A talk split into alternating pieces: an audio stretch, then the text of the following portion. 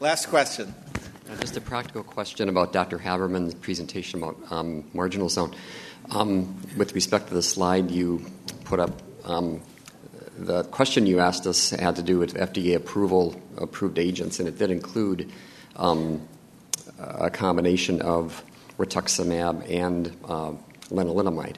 Um, but yet, your conclusion, I believe, do you feel that the statistics with respect to the um, marginal zone outcomes with placebo rituxan having been better than um, the combination uh, as being a better outcome using no, just rituxan no, alone? In, in, follicular lymphoma, they're better in margin. Well, well, John, do you in marginal zone they're not? Yeah. Do you want to comment? Well, so I mean, very briefly. So the question is around in the uh, augment trial, the marginal zone lymphoma subgroup.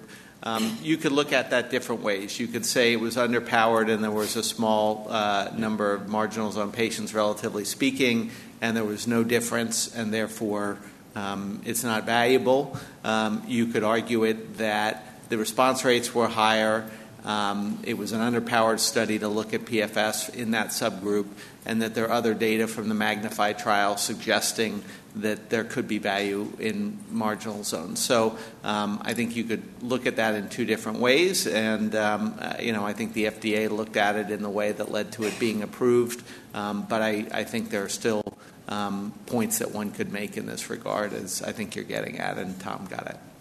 Thank you. Yeah.